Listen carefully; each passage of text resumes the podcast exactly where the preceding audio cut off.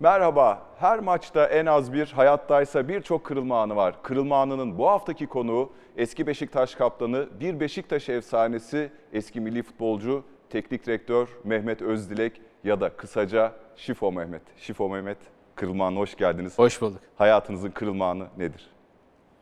Tabii insan hayatında birçok kırılma anı var. Ee, e, o günkü şartlar, konum, kişiler e, belirleyici unsurlar oluyor. Ee, sadece bir tane bir şeyle e, onu fixlemem çok doğru değil ama e, futbola başladığım an itibariyle hayatımda birçok kırılma anları var.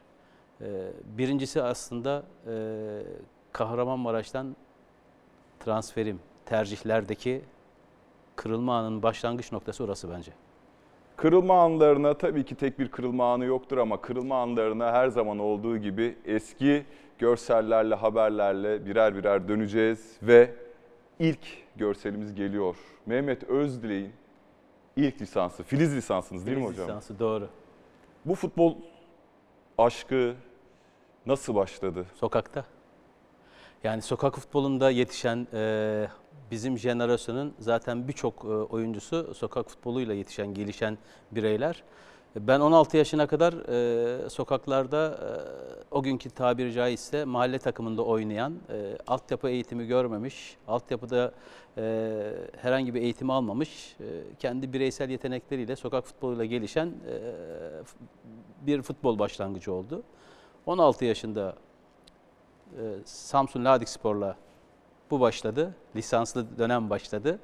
Bir sene orada oynadım. İşte 17 biterken de Kahramanmaraş serüveni başladı. E, o günkü şartlarda e, hem okul hem spor çok zordu. Dolayısıyla e, özellikle e, üniversite imtihanının öncesinde bir tercih yapmam gerekiyordu. Ya spora devam edecektim ya üniversiteyi okuyacaktım. Ailem çok üniversiteyi bitirmemi istiyordu. O günkü ekonomik konjektürde bakıldığı zaman e, devletin bir bireyinde çalışmak e, insanları mutlu ediyordu. Ama ben e, o kırılma anının başlangıcı aslında belki de orası. Ben sporu tercih ettim. E, ve üniversite imtihanına sırf ailem üzülmesin diye girdim iki kademeliydi. İlk kademeyi kazanmıştım. İkinci kademesinde yarım puanla kaybetmiştim ama herhalde e, üniversiteyi okuyamadım ama Hayat Üniversitesi bana çok şey öğretti. Şimdi Beşiktaş'a gitmek bir kırılma anı var ama biraz önce sizin söylediğiniz gibi Ladik'ten Kahramanmaraş'a gitmek o da çok radikal bir karar. Henüz 16-17 yaşında otobüse bindiniz. Samsun'dan zaman Maraş'a gidiyorsunuz. Doğru. o yolculuğu hatırlıyor musunuz? 17 saat. Ne hissettiniz o yolculuk sırasında? E, Kolay değil tabii. E, aile için de kolay değil. Bir gün önce aslında e, abim askere gitti. Ertesi gün ben Kahramanmaraş'a gittim. Bir aile için, anne baba için gerçekten zor bir süreç. Bugünün bir e, babası olarak söylüyorum bunu. E, o psikoloji, o travma kolay değil aile için ama e, inandığınız yolda e, bazı kararlar vermeniz gerekiyor. O, o karar verirken de hiç arkama bakmadım. Zorlu bir süreç ama bir avantajım vardı. E, Kahramanmaraş'ı çalıştıran hoca Samsunlu. Orada da 6-7 tane arkadaşım vardı. Samsun'dan giden e, oyuncu profilinde arkadaşlarımız vardı. O yönlerden o geçiş sürecini onlarla birlikte sağlıklı geçirdim diye düşünüyorum. Ama kolay bir süreç değil. 17 saat aileden e, bu zamana kadar hiç ayrılmamış bir birey olarak ayrılmak kolay değil tabii. Bu arada Maraş Spor'daki fotoğraflar da geliyor. Ee, Bu Ankara gücü maçı. Ankara'da. E, kupa maçında Ankara gücünü elemiştik. İkincilikten eleyen tek takımdık. Bunun akabinden sonra da bu elemeden sonra da karşımıza e, Fenerbahçe çıkmıştı. Fenerbahçe Fenerbahçe ile o maç ne oldu?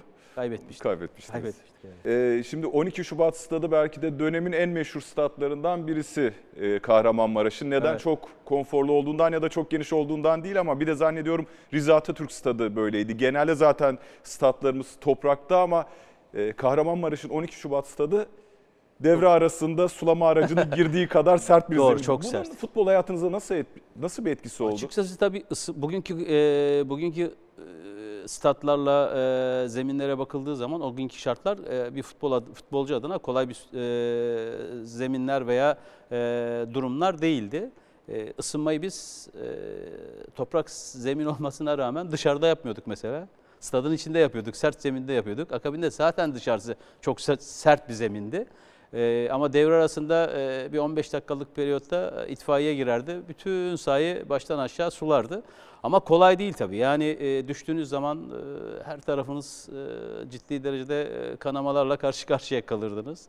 E, ama e, geçmişe döndüğünüz zaman o günkü şartlarda bile 17-18 bin kişinin full e, takımını desteklemeye geldiği bir şehirden, bir futbol sevgisi olan bir şehirden bahsediyoruz. Benim hayatımda çok önemli bir noktadır Kahramanmaraş. Şimdi Kahramanmaraş'tan tabii ayrılma vakti de gelmişti bir yandan. İki sezon üst üste gol krallığı bir orta saha oyuncusu olarak 86-87 29 gol. Evet. 87-88 26 gol. Ee, şimdi 4 sezon Maraş'ta kaldınız. Doğru. Ee, ve e, son sezonunuzda 87-88 sezonunda da transfer oldunuz. Doğru. Yani daha önce de gelmiştir büyük ihtimalle. Geldi. Bir gazete kupürümüz daha var. Şifo Mehmet Beşiktaş'ta e, bu transfer nasıl gerçekleştirdi? Beşiktaş sizi nasıl keşfetti diyeceğim ama rakamlar konuşuyor aslında. O günkü şartlarda tabii kolay değil. Bu kadar e, yazılı ve görsel medya güçlü değildi. Sadece yazılı medyada yazılanlarla insanlar bazı şeyleri biraz daha e, kontrol edebiliyordu. Ama tabii e, iyi oyuncu olduğunuzu sizi seyreden hakemler, etrafınızdaki insanlar e, doğal olarak e, ulusal medyaya e, haber olarak ifade edebiliyordu. E, tabii o sene şampiyonluğa oynuyoruz. E, çok zor bir süreç. Son iki hafta. Ee, Antalya çok güçlü bir kadrosu vardı. Antalya Spor deplasmanda, biz de deplasmandayız.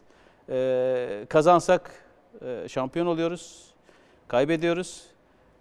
Antalya deplasmanda yense puan alarak öne geçiyor. Onlar şampiyon olacak son hafta. İki haftaya böyle çok stresli bir süreçte girdik ama bir hafta önce de benim de Beşiktaş'la alakalı e, transfer sürecim e, medyaya yansıdı. E, Tabii Kahramanmaraş'ta da bu çok ses getirdi. Ülkede çok büyük ses getirdi.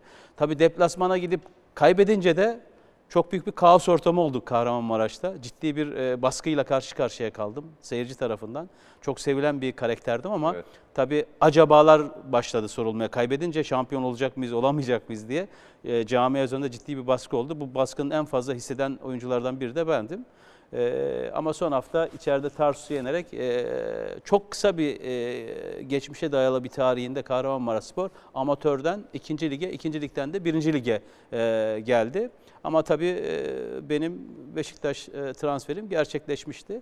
O da bir kırılma anı aslında. Ligde 18 tane takım vardı. Hepsiyle ilgili e, teklifler geldi. Hepsi e, o kontratı e, şahsımla yapmak istiyorlardı ama ben o günkü Beşiktaş'ın hem oyuncu profilini hem başkan hem yönetim profilinin bana daha sıcak geldiğini hissettiğim için e, Beşiktaş'ı tercih ettim. İyi ki de etmişim.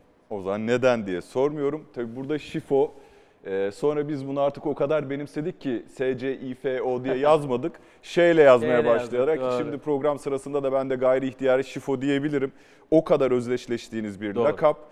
Ee, bana Önüne bile geçti bence. aslında önüne bile geçti. Doğru. Ee, şimdi 1984 Avrupa Şampiyonası'nda yıldızlaşan, sizinle aşağı yukarı aynı yaşlarda olan bir futbolcudan bahsediyoruz. Doğru. Yani şimdi ben diyorum ki acaba bir burukluk var mı sizde? Yani Maradona Mehmet olsa, Pele Mehmet olsa. Yok. o Maraş halkının taktığı bir e, lakap bana. E, dediğin gibi Bir de 84 dönemde Hurbeş Mehmet Bir de vardı. Hurbeş Mehmet vardı doğru. O da Türk futbolunda e, Ankara gücüyle birlikte çok e, efsane olan bir oyuncuydu. Ee, 84 Avrupa Şampiyonası'nda En- Enzo Schifo e, müthiş bir performans 19 yaşında, 20 yaşında. Hakikaten Belçika'nın yetiştirdiği en önemli değerlerden bir tanesi. İşte Maraş halkı da herhalde oyun içerisindeki o karar verme, oyun becerisi, topla ilişkilerimizden dolayı o yakıştırmayı yaptı. Ee, ve o gün itibariyle e, 84'ten itibariyle Şifo lakabıyla yaşamaya başladım. E, zaman zaman değil son süreçte gerçekten e, Mehmet Özdilek'in önüne geçmeye başlamıştı. E, tabii Şikayetiniz var mı? yok hiç olmadı. Çok da keyif kere aldım. Tek şifo var çünkü. Doğru. Mehmet çok ama. Ya, e, kolay değil tabii. Bir nickname'le yaşamak kolay değil ama e, ben e, ülkenin de o anlamda çok samimi bulduğunu düşünüyorum. E, o birliktelik de bence hala devam ediyor. Ve son derece de mutluyum o konuda. Son derece samimi bence de güzel bir e, lakap. E, şimdi ilk sezon, şimdi her şey güllük gülistanlık değil. Maraş'tan gelindi Tabii, büyük bir kolay arenaya. İlk sezon beklediğinizde de bulamadınız. Ya çok fazla kadroya girme şansınız olmuyor. Mevkinizde oynatmıyorlar. E, neden geldim, yapamayacağım acaba dediniz mi? Yo hiç demedim. Ee, tabii e, oturmuş bir kadrosu vardı. E, Bir sene önce televizyonda seyrettiğiniz arkadaşlarınız da e, 6 ay sonra aynı masadasınız, aynı sohbeti yapıyorsunuz. E, Türkiye'nin en büyük kulübüne geliyorsunuz. Bir de e, gelirken çok ciddi beklentiler, e, yüksek bir oyuncu olarak geldim. E, o dönemler çok fazla oyuncu transferi olmuyordu. Beşiktaş genelde e, genç oyuncu, gelecek vadeden oyuncuları bünyesine katıyordu. O sene zaten Recep geldi Bolu'dan, Şenol geldi, e, Halim Yeni Salihli'den geldi. Bir sene evvel Zeki Bergamo'dan gelmişti. Böyle alt liglerden oyuncular geliyordu ama e, tabii benim gelişim biraz daha e, sansasyonel anlamda biraz daha ön plana çıktı. Neden? Demin ifade ettiğin gibi son iki sene, sene sezonda ortalama 26-29 gol ortalamasıyla oynayan bir orta saha oyuncusu geliyorsunuz. Kolay değil. E, ama ben hiç yabancılık çekmedim. E, 34 maçın hemen hemen e, çok fazla değil ama 1-2 maç haricinde hemen hemen hepsinde oynadım. Ama mevkisel olarak bakıldığı zaman e, ideal orta saha gibi oynamadım. 4-4-2'nin e, en sol kanadında oynadım. O da tabii git gel anlamında e, yoruyor ama tabii genç ve dinamik olmak arkadaki Kadir abiye çok yaramıştı. Kadir abinin futbol hayatını biraz daha uzatmıştı ama golcülüğüm yine ilk geldiğim senede tesir oldu. Yani kenar oyuncu oynamama rağmen 8 tane gol attım. E, İlk gelen, yeni gelen bir oyuncu için kolay değil tabii yani.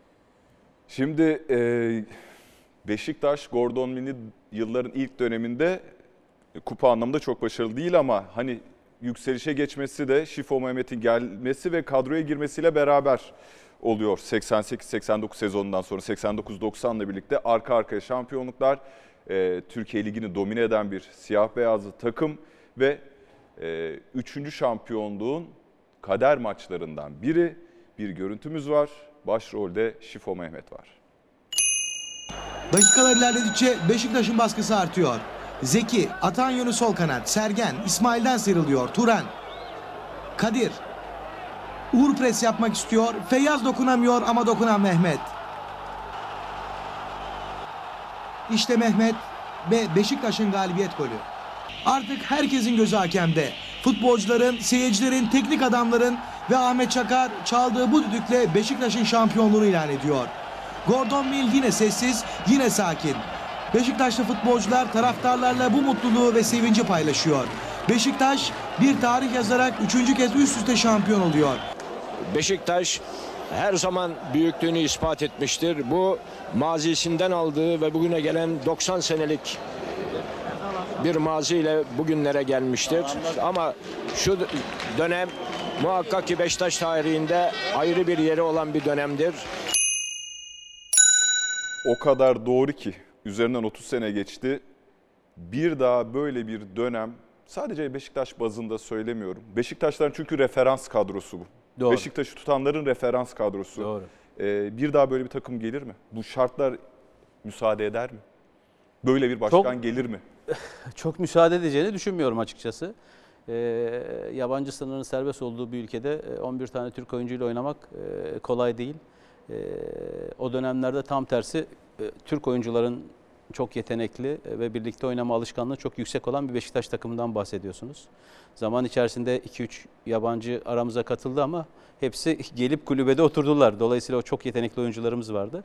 Ee, birlikte oynamanın avantajı uzun yıllar birlikte çalışmanın getirdiği bir avantaj. Hocasıyla, yönetimiyle, başkanıyla birlikte o birliktelik bence Beşiktaş tarihinde çok önemli yer teşkil ediyor. Ee, biz belki 3 sene arka arkaya olduk ama e, 4. sene kaçırmanın e, bizi ne kadar e, geriye attığını biz aslında futbolu bıraktıktan sonra çok daha net bir şekilde algıladık biz bunu. Çünkü dördüncü sene kırılma anıydı bizim Beşiktaş camiası adına. E, dördüncü sene çok farklı yerlere götürecekti Beşiktaş takımını ama bu engel olundu açıkçası. E, son maçta biliyorsunuz. Peki Gençler Birliği maçını oynarken siz Ankara'dan sürekli gol haberi geliyor. Ne hissediyorsunuz? Ee, tabii o zaman avaraj belirliyordu. Ee, artı sanıyorum 3 veya 4 avaraj öndeydik. Ee, biz 15. dakika 1-0 mağlupken Ankara'dan 3-0 galibiyet haberi geldi. E, türbünler dolu 40 bin kişi müthiş bir tezahüratla takımını destekliyor. Ee, ve kulağınız bir yerde hep dışarıdan gelen seslerle irkiliyor. İşte 1-0, 2-0, 3-0 siz orada mağlupsunuz ama siz tabii güçlü olarak bunu çevireceğinizi biliyorsunuz ama e, içerideki skordan çok deplasmanda rakibinizin alacağı skor çok daha önemli. Tabii 8 olunca e, avarajlar rakip e, Galatasaray takımı şampiyon oldu. E, taraftar bize müthiş bir sevgi gösterisi. Şampiyon olmuş gibi. E, ama dördüncü tescillemek çok daha farklı bir unsur olacaktı. Biz onu yapamadık. E, o günkü şartlarda tabii çok mutluyduk. E, üst sene arka arkaya olmanın getirdiği avantaj. Dördüncü sene avarajla kaçırıyorsunuz. Müthiş bir sevgiseli Galatasaraylısından, Fenerlisinden, futbolu seven herkesten çok büyük bir sevgiseliniz var ama literatürde dört demedi. Üçte bıraktı bizi. O, o, o dört olsaydı çok daha farklı e, bir yol haritası olurdu diye düşünüyorum. 92 Ondan sonra zaten Beşiktaş takımı müthiş bir değişime geçti. Oyuncu profiliyle, kulüp yapısıyla alakalı. Ee, ondan sonraki süreçler biraz daha e, arada gelen başarılarla e, tescillenen yıllar oldu öyle söyleyeyim. 92-93 sezonunu hatırladığınızda bir kalbinizde o burukluk hala- var, bende var, hala var. Onun ne kadar değerli ve kıymetli olduğunu ben bugün itibariyle çok net bir şekilde algılıyorum. Yapabileceğiniz bir şey var mıydı peki o gün saha içerisinde? Saha içinde yapabilecek her şeyi bu takım yaptı zaten. Ee, namalip şampiyonluklar yaşadı, 49 maç bu namalip serisini sürdürdü. Bugün bir teknik adam olarak böyle düşündüğüm zaman e, bir sezon namalip gitmek, bunu bir buçuk sezona 49 maça içeride dışarıda sürdürebilir hale getirebilmek bir takım adına gerçekten çok zormuş. Bugün daha onun ne kadar kıymetli olduğunu anlayabiliyorsun. Şimdi dördüncü gole tekrar dönelim. Çünkü o golün başlangıcında önemli bir isim daha var. Sergen Yalçın bir bacak Doğru. arası yapıyor, Doğru. hazırlıyor. Oradan zaten daha gencecik bir futbolcu. Ben şimdi korkmayın dönemin popüler sorusunu sormayacağım. Yok. Şifo ile Mehmet e, birlikte oynar mı? Sergen'le Siz- Mehmet oynar mı? E, ya pardon, Sergen'le Şifo birlikte oynar mı? Siz e, Şifo ile Sergen'i teknik direktör olarak birlikte oynatır mısınız? Böyle kalibresi yüksek iki tane oyuncu bulursam tartışmasız oynatırım. Günümüz futbolu kaldırır mı? Kaldırır. Peki tamam. İkna oldum. Bence Yok de be. oynar. Kalite her zaman Yani geçerlidir. kalite- Ya iyi futbolu iyi futbolculuğu futbolcularla oynarsınız. Ona göre dizayn edersiniz zaten. bir şekilde. Şimdi bir videomuz daha var. Yine geçmişe dönüyoruz. Aynı şampiyonluk kutlamalarından stüdyo yayınına tanıdık yüzler var tabii ki. Siyah beyaz şampiyon Beşiktaş siyah beyaz şampiyon Beşiktaş siyah beyaz şampiyon Beşiktaş Sanıyorum Gökhan'dan geriden bir pas aldım orta saha civarında.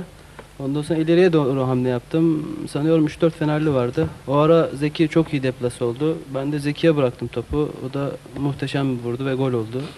Bir yerde şampiyonluğumuz %80 o maçta garanti olmuş gibi bir şeydi. Şimdi anlatılan golü de seyredelim tabii ki. Bence seyredelim. O Harika. inanılmaz seyredelim. bir gol, Çok evet. güzel bir Evet, gol. evet. Mehmet. Mehmet. Mehmet.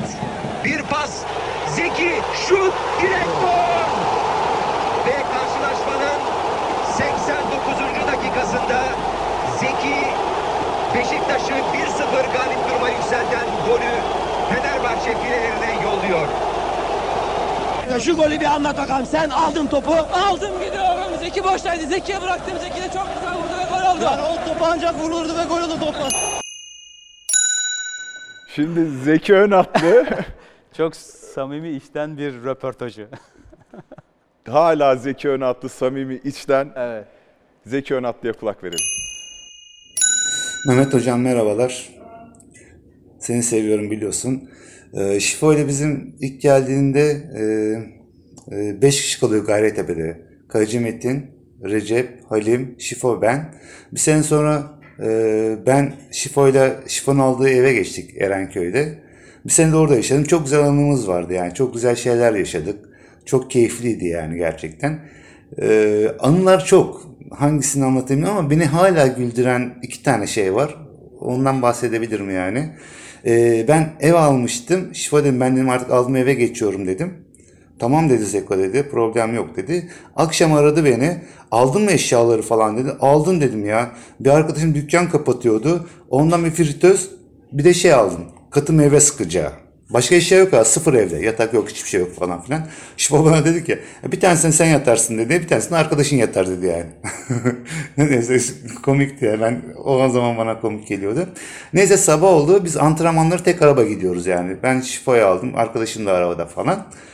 Ondan sonra Şifa dedi ki yani Şifa dedi bunlar dedi ne yaptı biliyor musun dedi yani. Ne yapmışlar lan falan dedi Şifa da. Bunlar dedi muzlu süt yapmışlar dedi. Yapmaya çalışmışlar dedi katı meyve sıkacağında.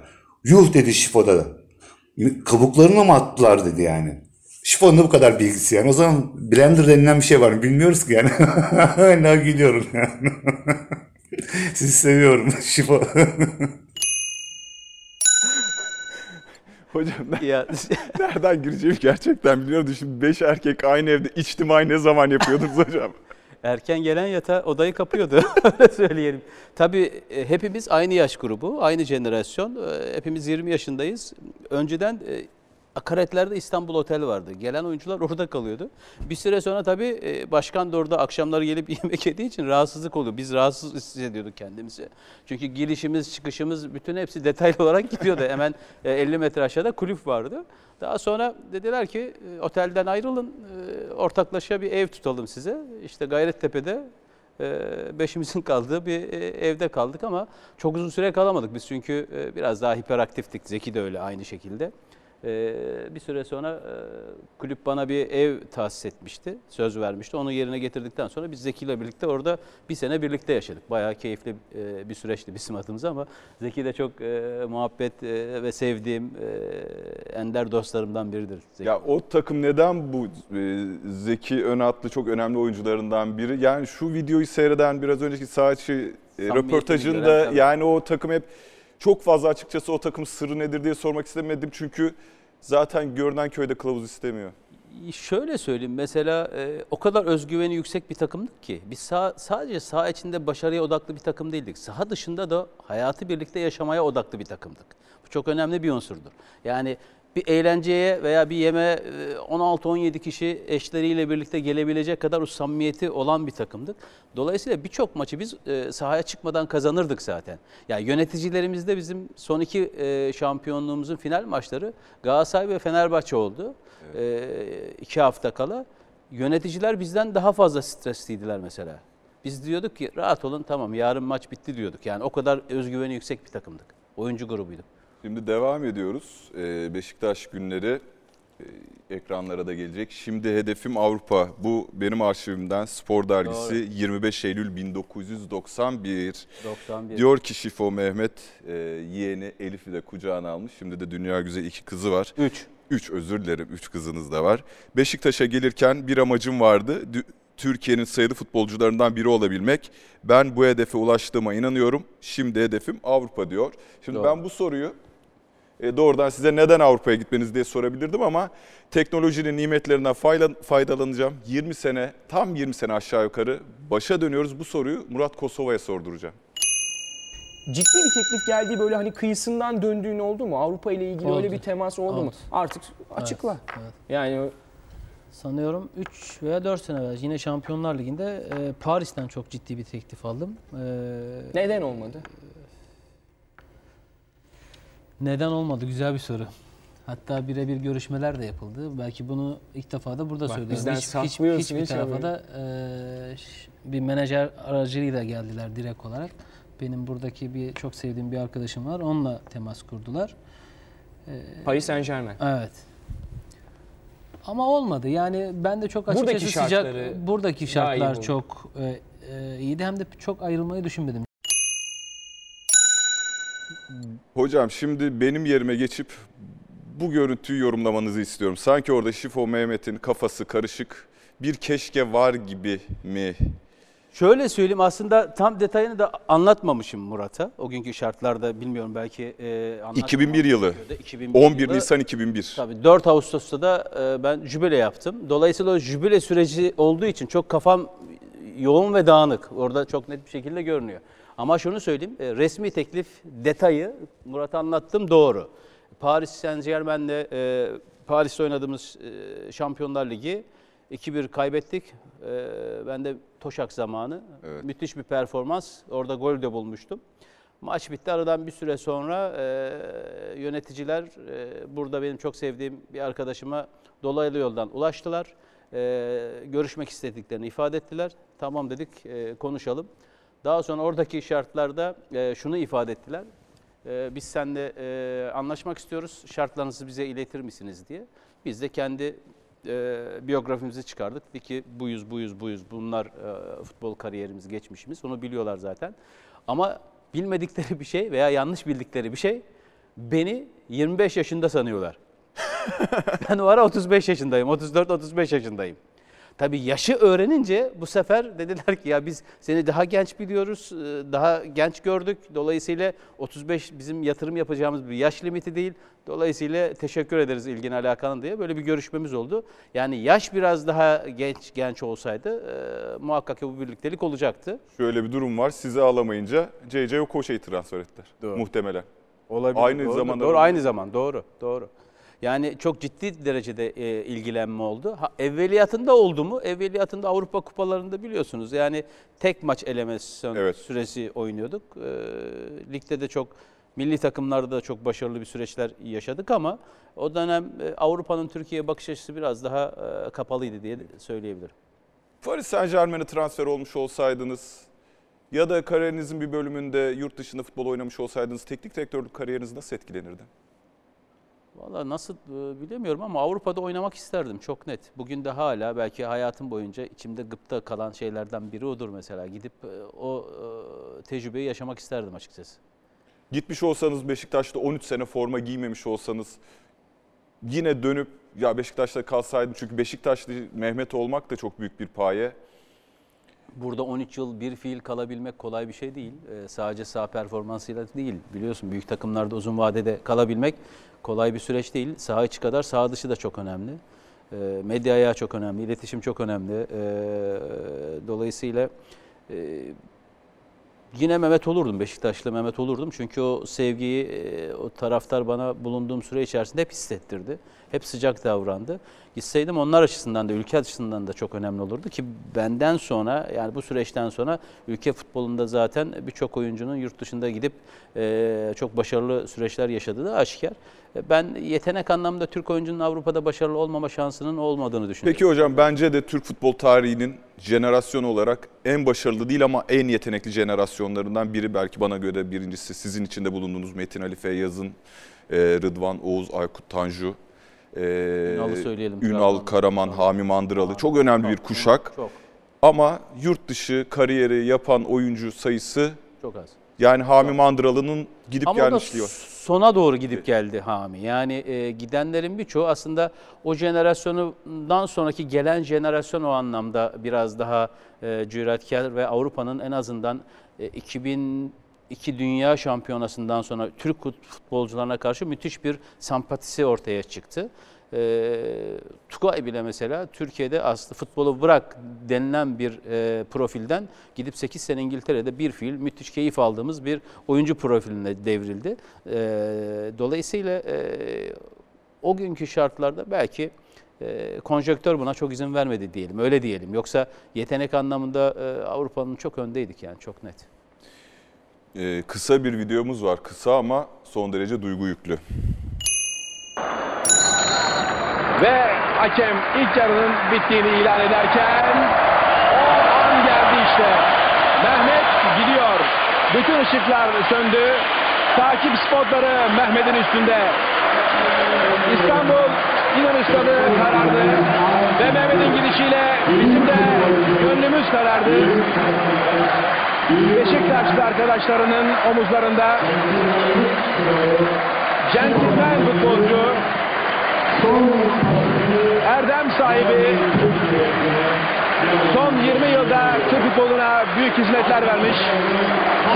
Mehmet çok güzel Mehmet. Teşekkürler Mehmet. Güle güle Mehmet. Güle güle Mehmet. Ustamız İlker Yasin diyor ki ışıklar kapandı, Mehmet gidiyor, bizim de içimiz karardı diyor. Erdem sahibi centilmen diyor, son maçında diyor. Bu sözler kaç kupaya bedel? Vallahi bunun karşılığı yok ya. İnsanlara böyle güzel sözler söyleyebilmek kolay değil. Ee, tabii 4 Ağustos 2001 benim için çok önemli bir tarih. Ee, ülke futbolunda e, Türkiye Eğitim Gönülleri Vakfı, Milan, Fatih Terim, Beşiktaş, Mehmet Özdilek çok doğru profilde e, kişiler ve kurumlardı. Bu birliktelikten de çok güçlü bir organizasyon çıktı. Ee, bu organizasyonun tüm geliri de Türkiye'nin geleceği olan çocuklara eğitimine destek verme adına yapılan bir organizasyon. Ee, bu tabii ülkedeki e, spora ve sporcuya bakış açısını biraz daha farklılaştırdığına inanıyorum. e, ülkenin özellikle e, o dönemde e, ülke siyasetinde Türkiye ile İtalya arasındaki o e, kaos ortamını da e, yumuşatan ve biraz daha pozitife çeken önemli unsurlardan bir tanesiydi. Bugün itibariyle herkese tekrar teşekkür ediyorum. Çok önemli bir gece. E, her oyuncunun da her oyuncuya da nasip olmayacak bir gece. Çünkü e, 13 yıl oynuyorsunuz, e, bir karar veriyorsunuz. Aslında bu kararı verirken birçok e, odak noktası var. E, jübileyi mesela genelde biliyorsun maç başlar 3. dakika oyuncular terk eder. Evet. Ben 90 dakika oynamak istedim. Hala da oynayabilirim imajını o seyredenlere vermek en büyük dileğimdi. Ki insanların kafasında ya Mehmet bir iki sene daha oynayabilir imajı çok önemliydi. Ki bunu insanlar talep ediyordu oynayabilirsin niye bıraktın diye. Bu bir hedefti yani zirvede bırakabilmek. Ee, en önemli unsurlardan bir tanesi buydu. Ee, aslında programı yaparken 90 dakikayı kurgulamıştık ama e, oradaki amatör ruhlu profesyonel kişiler organizasyonun devre arasının daha sağlıklı olacağını çünkü maç bittikten sonra insanların dağılacağını ifade etmişlerdi. 45 dakika bittiğinde tabii o ışıklar, spotlar üzerine e, düştüğü zamanki e, hayatınız, oradaki e, ortam sizi biraz duygusallaştırıyor ama en önemli yaşadığım e, duygu yoğunluğunun ana temel noktası futbol maçı bitti. İnsanlar stat'tan dağıldı. Bütün ışıklar söndü ve siz tek başınıza arkadaşım Erkut var benim çok sevgi aile dostum. Onunla birlikte ikimiz arabaya bindik. Kaldık baş başa. İşte orada hayatınızın bütün o sürece kadar yaşadığı her şey film şeridi gibi 3 dakikada 5 dakikada gözünüzden geçiyor. Yani Ladik, e, Samsun Ladik Spor, Kahramanmaraş, Beşiktaş ve finalde e, jübile yapıyorsunuz. İşte o eve giderken ki o durgu yoğunluğu benden birkaç gözyaşı aldı götürdü yani emek. Sanki bu jübile töreni de o dönem biraz önce saydık be kuşağın isimlerin. Kimisi jübile yapma şansına sahip oldu ama böyle görkemli bir jübile yapılmadı, e, olmadı. E, sizinki 40 bin kişinin önünde ve çok önemli bir amaca hizmet ederek Doğru. yapıldı. Sanki bir gala gecesiydi. Yani o dönem futbolcularının da taç giydiği, sizin nezdinizde taç giydiği bir Doğru. gala gecesi gibiydi. Doğru, doğru. Neden jübile yapılmıyor artık sizce? Vallahi bilemiyorum tabii de ben e, uzun yıllar e, kulüplere hizmet etmiş, e, o kulüple bütünleşmiş e, bireylerin, oyuncuların e, jübileyi hak ettiğini düşünüyorum. E, ama jübile yapmak için yapılmaz. E, yapılacaksa o stadın dolu olması, ahdi vefa denen bir duygunun olduğunu inanıyorum ben. E, dolayısıyla yolcu ederken de güçlü bir şekilde yolcu etmek çok önemli oyuncuları ama özellikle 2001'den sonra e, çok fazla bu tarafa e, yoğunlaşmadı kimse. Ne kulüpler ne de oyuncular açıkçası. E, ama e, 4 Ağustos 2001 hem benim hayatımda hem Türk futbol tarihinde çok önemli bir gece olarak daima yaşayacaktır, kalacaktır diye düşünüyorum. Bir konuğumuz daha var. Siz formayla birlikte tabii ki kaptanlık pazı bandını da çıkarttınız ve o kaptanlık pazı bandını ilerleyen yıllarda taşıyan yine çok değerli bir e, Beşiktaş kaptanı e, Tayfur Avutçu'yu dinleyelim. Mehmet abiyle 4 sezon beraber oynadık. Ee, Kendisi benim kaptanlığımı yapmıştır. Ve daha sonra da e, çok özel bir jübileyle, e, hiçbir futbolcuya nasip olmayan bir jübileyle futbol hayatına nokta koymuştur. E, Daha sonra da e, Beşiktaş camiasında kaptanlık yapmak bana nasip olmuştu. E, Kendisi saha içinde e, göstermiş olduğu performansla, e, saha dışındaki duruşu ile e, saygı duyulan özel bir oyuncuydu. E, saha içinde oyun zekası, tekniği ve zamanlaması ile bir orta saha oyuncusu için inanılmaz goller atmıştır. E, Takım içinde e, hem sevilen hem saygı duyulan ve de ağırlığı olan e, bir takım kaptanıydı. Olaylar karşısında duruşu, tavrı bizler için de her zaman örnek teşkil etmişti. Adını haklı olarak hem Türk futbol tarihine hem de Beşiktaş tarihine altın harflerle yazdırmıştır. Beşiktaş futbol takımı sahaya çıkıyor. Herhangi bir hazırlık maçı da olabilir. Dizildiler. Önde kimin çıktığına bakıyor musunuz? Hala. Kaptanlık kimin kolunda diye. E, Önemli. Kaptanlık sadece pazı bantı takmak değil ama benim kaptanlık açılımım e, sadece saha içi değil, saha dışında da kaptanlığı, liderliği yapabilmek çok önemli. E, Genelde Türk oyuncusunun olmasını isterim ama o, o vasıflara da sahip olması çok önemli. E, Beşiktaş tarihinde çok önemli e, kaptanlar var. İşte bizden önce yıllardır Rıza kaptan yaptı, e, kaptanlık yaptı. Çok da iyi bir kaptandı. Daha sonra dönem dönem işte maç maç işte Feyyaz yaptı, Ali yaptı, Recep yaptı. Onlardan sonra uzun süreli yapanlardan biri benim. E, benden sonra da Tayfur çok uzun bir süre yaptı. Tayfur da çok karakterli bir e, birey, e, iyi bir oyuncuydu. Gelişi de çok enteresan aslında. Biz Tayfur'la e, yine bir anımı anlatayım. Kocaeli ile kupa maçı oynuyoruz. Girdik birbirimize. Ee, Birbirimize girdik bir sene sonra kardeş olduk, sarıldık, öpüştük yani. Ama o da e, çok sevdiğim e, bireylerden bir tanesidir Tayfur. Evet. Ee, ilginç bir olaydı. Çok komikti. Evet, evet. Maç sonu Maç sonu, diyaloğunuz. evet, evet hatırlamıştım. Şimdi artık futbolu bıraktırdık size ve geldik. Zaman neyi gösterecek bilemiyorum tabii ki diye başlayan sporx.com'da 5 Kasım 2013 tarihli bir haber. Beni ben yapan değerlerden bir Beşiktaş'tır. Bunu her zaman söylerim. Türkiye'deki her teknik adam üç büyüklerin ve milli takımın başında olmak ister. Bir gün gerçekleşir mi neden olmasın ama doğru zaman olması önemli. Ben iş ahlakını Süleyman abiden öğrendim. Hangi kulüpte olursanız olun işinize sonuna kadar sahip çıkın felsefesini aşıladı bizi. Diyor ki teknik adamlık kariyerinizde Antalya Spor Teknik Direktörüyken vermiş olduğunuz bir röportaj ki Antalya Spor kariyeriniz çok uzun sürüyor. Aslında bu söylediklerimin hepsine bugün itibariyle yine e, 2013 mü söylemişim? 2013 evet. 2021 altına aynı şekilde imza atayım. Ee, hocam peki şimdi ilk kariyerinizin, teknik direktörlük kariyerinizin ilk 6 senesinde 2 kulüp, devam eden 9 sene, 6 senede de 9 kulüp var. Hı hı. Ee, hedefleriniz arasında milli takım var, üç büyükler var, oraya ayrıca geleceğim. Bu plan ve projenizin biraz gerisinde kalmış gibi hissediyor musunuz siz? Belki çok daha önce olmalıydı e, aslında. E, Özellikle e, ben teknik direktörlük e, serüvenin başlangıcı Malatya Spor'dur bende. E, Orada da şunu teyit etmek adına ben bu işi yapabilir miyim, yapamaz mıyım? Bu önemli bir e, soru benim kafamda.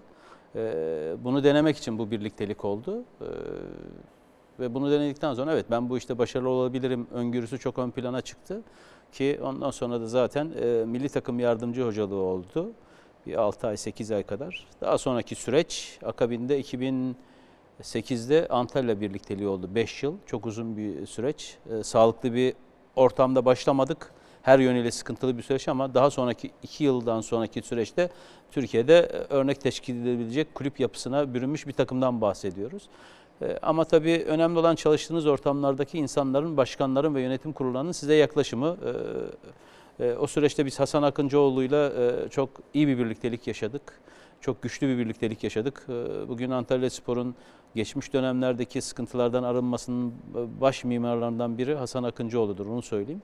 Ama e, bir süre sonra kendisi futbolun dışında e, kendi özel işleriyle devam etmek istediğini ifade ettiğinde 2013'te e, ben de onunla birlikte ayrılma süreci yaşadık e, ve ayrıldık.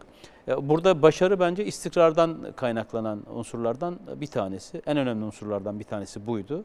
E, O idari yapıda çok güçlüydü. Ben ekonomik yapıda ve sportif anlamda ona desteklemeye çalışıyordum. E, Bu ayrılıktan sonra e, gelen teklifleri sağlıklı bir şekilde değerlendirmeye çalıştık. Akabinde zaten e, ligin 8. haftasında yine ben Antalya Spor'u aldığımda 2 puandı. İlk aldığım Evet. 2008. Bıraktıktan sonra ilk aldığım takım Gençler Birliği. Rahmetli e, İlhan Cavcav'la birlikte, İlhan abiyle birlikte. Yine 8. hafta yine 2 puan da aldım. Yani kimse bana yukarıdaki takımı e, teslim etmedi. Yine bir cenderenin içine girdik. E, yine ligde bıraktık. Başarılı bir süreç. E, ve ondan sonra tekrar ayrılık. Aslında mukavele devam ederken İlhan abi e, ya dedi sen çok oyuncu istiyorsun dedi. Aslında istediğim iki tane oyuncuydu fazla değildi ama İlhan abi değişik bir karakterdi ama Türk futboluna çok emeği geçmiş e, ve ondan da öğrendiğim çok şey vardır. E, ikili ilişki anlamında çok da sevdiğim, takdir ettiğim e, bir bireydi. İyi bir liderdi Ankara için. E, o ayrılıktan sonra e, çeşitli takımlarda gel git oldu ama sezon başı itibariyle başlamak tabii bir teknik adam için çok önemli bir etken. Genelde biz hep e, zor süreçlerde e, birçok problemle mücadele eden takımlara gidip antrenörlük yapmaya çalışıyoruz. Ha bunun aslında bakıldığı zaman bu teknik adamlık kariyerimde %90'ında bunu başarmışım. Gittiğim yerlerde başarı odaklı veya o kulübü belli bir seviyeye çıkarıp e, bu ligde tutan bir antrenör olarak devam ediyorum. Hala da böyle devam ediyor açıkçası. E, kimse size doğru noktayı doğru şekilde teslim etmiyor. Hep zor süreçlerde tercih edilen teknik adamlar oluyoruz. E, onun sorunlarını da tabii bulunduğumuz süreç içerisinde zaman zaman e, bedel olarak ödüyoruz. Beş, e, sözleşmelerinize Beşiktaş maddesi koyduruyor musunuz? Beşiktaş'tan gelirse teklif ayrılabilirim diye. Zaman içerisinde koyuyorum, koyduruyordum ama bunun çok önemli bir kriter olduğunu düşünmüyorum açıkçası. Fenerbahçe ve Galatasaray'da çalışır mısınız? Ben hayatımda hiç zaman hiçbir zaman varsayım üzerine konuşmadım. O günkü şartlar neyi getirir bilemem açıkçası ama e, bunun Türkiye'de örnekleri çok fazla. E, özellikle Mustafa Hoca bu konuda e, öncü. E, Şenol Hoca bu konuda öncü. Trabzon, e, Beşiktaş, milli takım.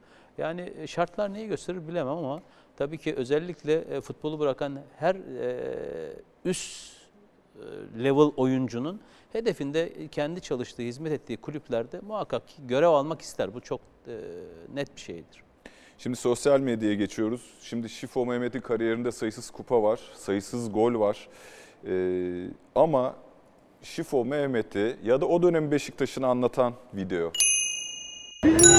Kaptan sana sözümüz yok. Yazık oluyor burada. Sabah çocuğuma ne diyeceğim kaptan? Tamam ne deseniz haklısınız. Özür diliyorum. Oğlumu bakın dinle bir şeydir. Oğlum ilk yarıyı seyretti 3-0. Dedim ki oğlum yat sabah okula kalkacaksın. İkinci yarıda oğlum uyudu. Ben şimdi sabah gideyim ne diyeyim çocuğuma? Ama özürlü olmuyor ki bu işler. Yani ben kaptan ben sana da bir şey diyeyim. Erman'ı gitsin lazım. 3-4 kişi hariç gitsin. Yok yok. Bu takıma bir sensin lazım ya. Şimdi hep öz eleştiri yapılır ya stada gelen taraftar profili değişti diye. Sanki günümüzde sahaya çıkan taraf e, futbolcu profili de değişmiş gibi. Yani oraya gidebilme tırnak içinde Cesareti. cesaretini gösteren Doğru. kaptan Kolay değil tabii. Yani e, Valerenga maçı bu. Valerenga İlk maçı. devre 3-0 müthiş oyun. E, ikinci yarı e, 3-3. E, aslında tabii Beşiktaş kulübünün bulunduğu nokta Beşiktaş'ın göbeği. E, tabii oradan geçen iniyor zaten. Geçen iniyor. Sizi seven kadar e, zaman zaman o duygusal yoğunluğu yaşayan bir taraftar profilinden bahsediyorsunuz? E, ben takım kaptanıyım. Ara, otobüsün en arkasında oturuyorum.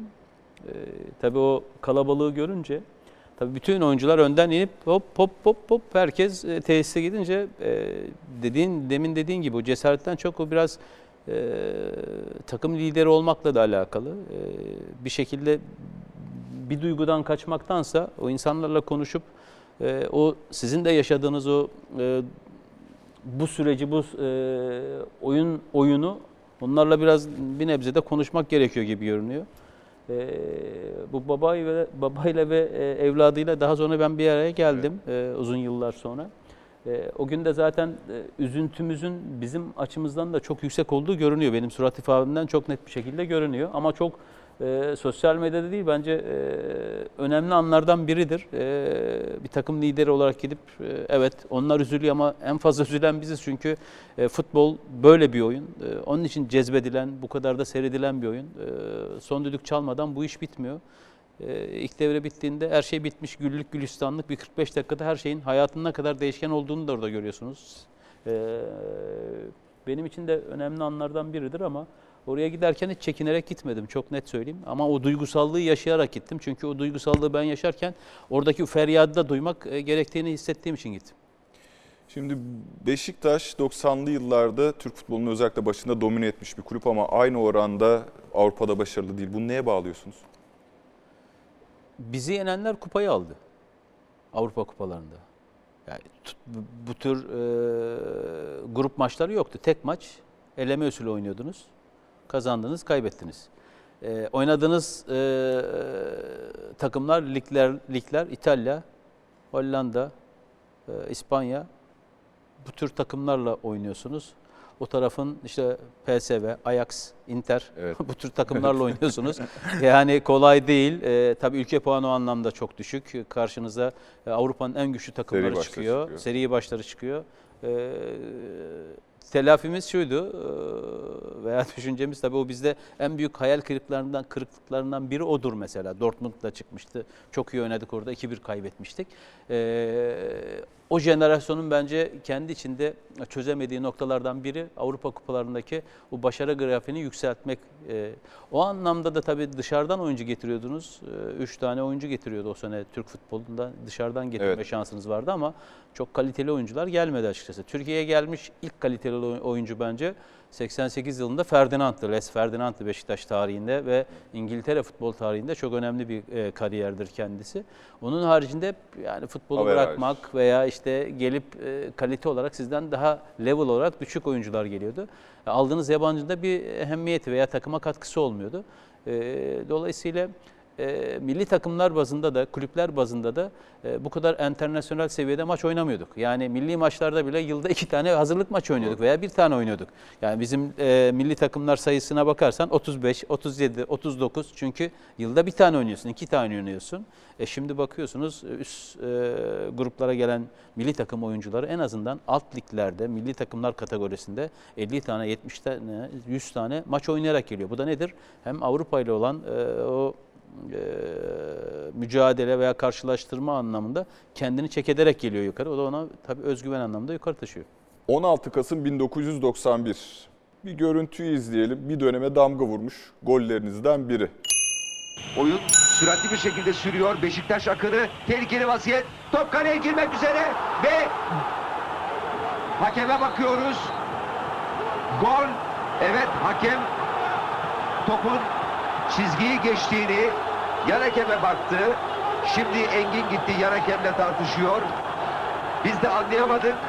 Mehmet'in çevirdiği top çizgiyi geçti dedi yan hakem ve hakem Ahmet Çakar da golü verdi. O dönemin teknolojisiyle ya da kamera açılarıyla çok tartışma yarattı ama ondan sonra Semih Yuvakuran topun çizgiyi geçmiş olduğunu söyledi. Çok büyük tartışmalar döndü. Gol mü değil mi diye sormayacağım. Gol deniliyor zaten. Zaten yıllar sonra Piero'dan da bakıldığında gol oldu Gol çıktı. oldu, çıktı Doğru. ortaya. Ahmet Hoca'yı tebrik etmek lazım. evet gerçekten tebrik. Çok büyük olay olmuştu. çok. Genç arkadaşlar bilmez Bilmez. bunun büyük olay olmasının nedeni Beşiktaş'ın Fenerbahçe üzerindeki çok büyük e, üstünlüğü o dönem. Yani Doğru. 3 sezon Fenerbahçe Beşiktaş karşısında galibiyet alamadı. Bu maç Beşiktaş'ın üstünlüğünün sarsıldığı ama yıkılmadığı Yıkılmadı maç. maç. Ne oluyordu Fenerbahçe maçlarından önce? Beşiktaş takımında niye bu kadar rahat oluyordu? Beşiktaş iki kere beş atıyordu. Çok rahat geriden geliyordu. Ee, tabii bizim o e, birlikte oynama alışkanlığı e, diğer rakiplere karşı bizi çok daha avantajlı hale e, getiriyordu. E, bu maç da çok enteresan. Birinci dakikada ben attım. Peşine iki tane Aykut Hoca attı. E, enteresan. E, ve 90 artıda bulduğumuz ikinci gol. Bu maçın şöyle bir avantajı daha var. Yani bizim lehimize anlamında. Bu maç bizim namalüplüğümüzü 49 maça sürüge- sürükleyen maçlardan bir tanesidir. Mağlup olsaydık bu 25'te falan bitiyordu. Dolayısıyla akabinde devam etti. O yönden de çok önemli. Ee, tabii Fenerbahçe de o dönemler e, kazanamamanın getirdiği o psikolojik baskı da var ama bir tarafta da devamlı kazanan ve kazanma kazanma alışkanlığı yüksek olan bir e, oyuncu grubundan bahsediyorsunuz. Hakikaten bugün itibariyle baktığım zaman oynadığımız oyuncu arkadaşlarımızın hepsi bireysel olarak çok yetenekli oyunculardı. Bunun yanına bir de birlikte oynamanın getirdiği, çalışmanın getirdiği o özgüven ve birlikteliği eklediğiniz zaman e, bu tür skorlar veya e, uzun süreli galibiyet serilerinin olması e, kaçınılmaz gibi görünüyor. Çünkü niye? E, ben ayağımı aldığımda işte Metin'in, Ali'nin, Feyyaz'ın veya Rıza'nın ne yapacağını çok net bir şekilde biliyordum. Aynı şekilde onlar da. Yıllardır Beşiktaş'ın e, oyun kadrosunu veya e, taktiğini çözerdi rakipler. Derdi ki işte sağdan Rıza işte hareket yapar, öne Metin koşar, arkaya Feyyaz koşar, aradan işte Mehmet gelir falan. Bunu bilmelerine rağmen maalesef önlem alamazlar. Çünkü biz devamlı Makine tekrarlardık. evet. Devamlı tekrarlardık. Tekrarlanan her şeyde de zaten sonucu yakalıyorsunuz. Şimdi hocam e, tabii buna da girmeden olmaz. 17 Kasım 2005'te hakkınızda giren bir sosyal medya mesajı. Sizin benim gibi insandır. Anlık bir hezeyanla savunulacak tarafı olmayan bir hamle yapmış olabilir. Bu adamın 40 yıldır yansıttığı karaktere ne kadar ters düşse de bu durum bugüne kadar temsil ettiği değerlere gölge düşürmemeli. Ayrı olarak yargılanmalıdır zannımca demiş bir e, sosyal medya kullanıcısı. E, olaylı İsviçre maçı sonrasındaki kargaşa ve sizin orada yapmış olduğunuz rakip futbolcuya bir hamle var. Ben Benjamin Hugel kendisine ulaştım. Bir video alacaktım. Artık ben konuyu kapattım dedi. Çok geçti zaman üzerinden. E, gereği de yok dedi. Selamlarını gönderdi Doğru. size. Benden de selam olsun. Ee, zaten o günkü davranışını kendime e, yakıştıramadığım için e, zaten görevi e, iade ettim. E, yardımcı hocalık görevini. Zor bir süreçti aslında. E, hem İsviçre'deki oynadığımız müsabaka, akabinde 3 gün sonra burada oynadığımız müthiş bir ambiyans. Aslında saha içinde olmayan bir adamım ben. Tribünden gelerek saha içine giren, dışarıdan seyrederek yorum yapan bir adam olarak. O, o anki psikolojinin getirdiği bir reaksiyon diye düşünüyorum. E, çok da doğru bulmadım. E, o da bana çok pahalıya mal oldu aslında. Yani 16 ay futboldan uzak kalmak e, her adam için kolay e, bir süreç değil. Hele futbolu seven, futbol aşığı bir adam için. Ama onun yanında tabii e, Rabbim bana başka güzellikler e, dünyaya getirtirdi. Yeni kızım olmuştu. Onunla çok uzun bir süreç birliktelik yaşadım. Akabinde e, çocuklarla alakalı çok güzel bir sosyal proje yaptım. Şifomet Futbol Okulu diye. O da çok e, ülkede çok ses getirdi. Yani demin okuduğun bence o sözler çok önemli sözler. E, çünkü teknik adamlar herkese örnek olmalı. Bugün itibariyle, o gün de söylemiştim, bugün de aynı şeyin arkasındayım. Ama hepimiz insanız, zaman zaman hata yapabiliriz. E, önemli olan hatayı bir kere yaptığınızda onun size neler getirebildiğini algılayabilmek ve analiz edebilmek. Ben bunu yaptığımı düşünüyorum. Zaten ondan sonraki süreçte de e, hayat beni başka yerlere götürdü açıkçası. Kırılma anında sırada fotoğraflar var. Fotoğrafları Mehmet Özilek'in kendisi seçti. Evet, rahmetli Süleyman Seba ve Rahmi Koç beyefendi siz muhtemelen omuzlardaki formalardan anladığıma göre jübile gibi. Jübile, evet. İkisi de e, Beşiktaş tarihinin e, önemli bireyleri. E, Süleyman abi hem oyunculuk hem yöneticilik hem başkanlık dönemi. Sayın Rahmi Bey'in Beşiktaş'a olan sevgisi, Süleyman abiye olan sevgisi. İkisi de Beşiktaş tarihinin önemli bireyleri. Onlarla birlikte o süreçte ben de kendimi çok şanslı olarak addediyorum. E, benim jübile gecem çok önemli bir geceydi. Beni yalnız bırakmadılar. Onlara bir kere daha teşekkür ederim Rahmi Bey'e. E, Süleyman abi de rahmetli analım. Fotoğraflar, aile fotoğrafları, değerli eşiniz Evet, İnce İnce Hanım, Hanım ve diğer fotoğrafı da görelim Paris'te. Burada ikiyiz e, Evet. bebek olarak. E, sonra aramıza Su da katıldı. E, üç tane kızım var. Su temalı üç tane isim. Yağmur, Evet, Yağ- Damla ve Su. Evet şu Yağmur, Damla, Damla ve, ve Su. Su. e, üç temalı. E, derler ya kız babası olmak e, herkese nasip olmaz. E, evladın hayırlısı ama ben e, üç kızımdan da son derece e, memnunum, çok mutluyum. E, o babalık duygusunu hissettiriyorlar Bir insana. seslerini duymak ister misiniz? Olur, Duyalım. duyabilirsek olur. Öncelikle herkese merhabalar. Biz de buraya güzel bir anı bırakmak için geldik. Ee, sana güzel bir sürpriz yapalım istedik. Ee, seni çok sevdiğimizi bilmeni istiyorum. İş ve kariyer anlamındaki başarılar zaten ortada. Ee, biz tabii ki ev yaşantısıyla daha çok ilgileniyoruz. Orada da e, çok başarılı olduğunu söyleyebilirim ben eşin olarak. Babacığım seni ne kadar çok sevdiğimi ve değer verdiğimi zaten biliyorsun. Bunu açıklamaya gerek bile yok. Seni sadece bir baba olarak değil yakın bir arkadaş, tavsiye alabileceğim bir insan olarak görüyorum. Ya örnek aldığım ilk insansın. Başarılarınla, kişiliğinle, yani her şeyinle mükemmelsin. Seni çok ama çok seviyorum. Babacığım seni çok seviyorum. Ailecek ne yapacaksınız bu pandemi bittikten sonra?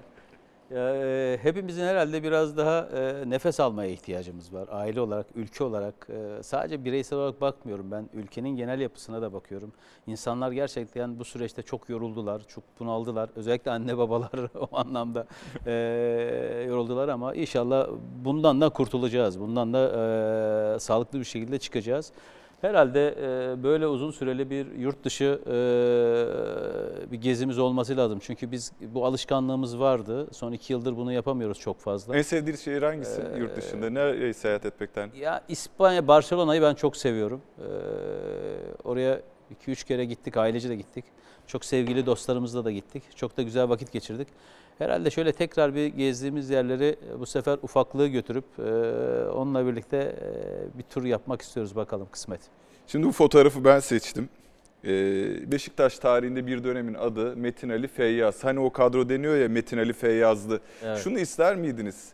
Mehmet Metin Ali Feyyazlı kadro ya da o üçleme dörtleme olsun ister miydiniz? Yok, Gölgede ben- kalmış gibi Yok hissediyorum tam, tam tersi yok tam tersi. Yani e, Metin de Ali de Feyyaz da e, Beşiktaş tarihinde ve e, Türk futbolunda çok önemli bireyler. E, çok kişi- kişilik olarak da çok kaliteli arkadaşlarımız. Hala da o enerjimiz ve sohbetimiz devam ediyor. Takımın önemli hücum gücüydü. Ama onlara o değeri katan arkadaki oyuncu grubuydu. Çok net söyleyeyim. Takım olarak bu başarıda herkesin çok büyük emeği var. Ama tabii aslında Feyyaz çok golcüydü. Ali bir sezon çok e, 29 gol herhalde Evet, yakalamıştı. evet, Metin arada böyle gol atardı. Aslında golcülük olarak hepsinden daha öndeyim. bir orta saha oyuncusu olarak. Ee, ama ben Metin Ali Feyyaz e, üçleminin e, çok yakıştığını düşünüyorum onlara. Ee, onlarla birlikte oynamak da e, benim için çok keyifliydi. Şimdi kısa cümleler ve bir de anketimiz var. Hızlı hızlı geçeceğiz. Keşke yapmasaydım dediğiniz. Hayatımda hiç keşkem olmadı ya. Sizi en çok ne güldürür? Ne güldürür? Şu anda su güldürüyor beni. Kızım çok güldürüyor.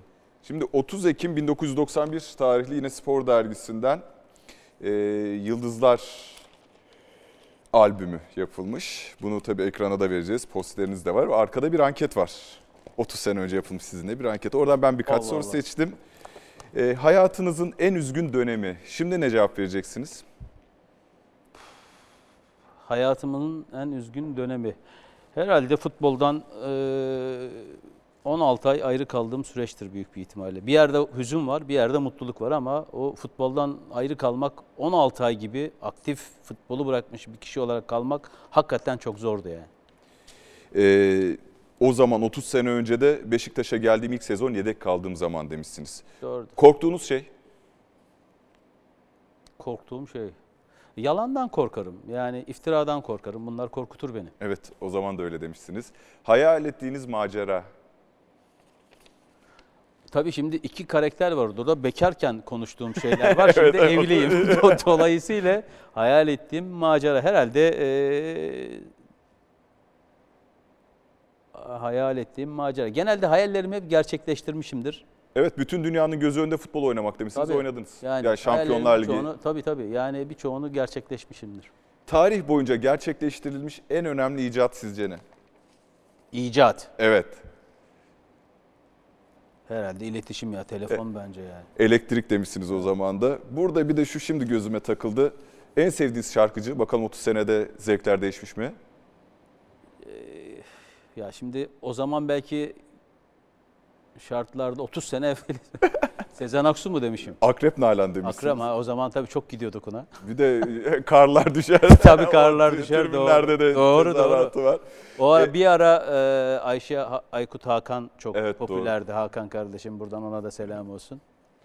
Evet onda dans Doğru. vardı o aklıma geldi güldüm. Doğru. Ee, en önemli kusurunuz nedir? 30 sene evvel mi söylüyorsun? Yok şimdi soruyorum bunu artık. Ya bu kusur olarak söylemeyeyim de çok sabırlı adamımdır.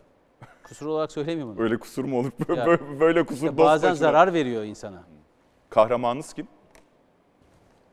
Herkesin kendine göre kahramanı vardır ama e, kahraman ya şu kahraman dediğim böyle bir profili çok fazla oturmadım, oturtturamadım kendi hayatımda. En son ne zaman ve niçin ağladınız?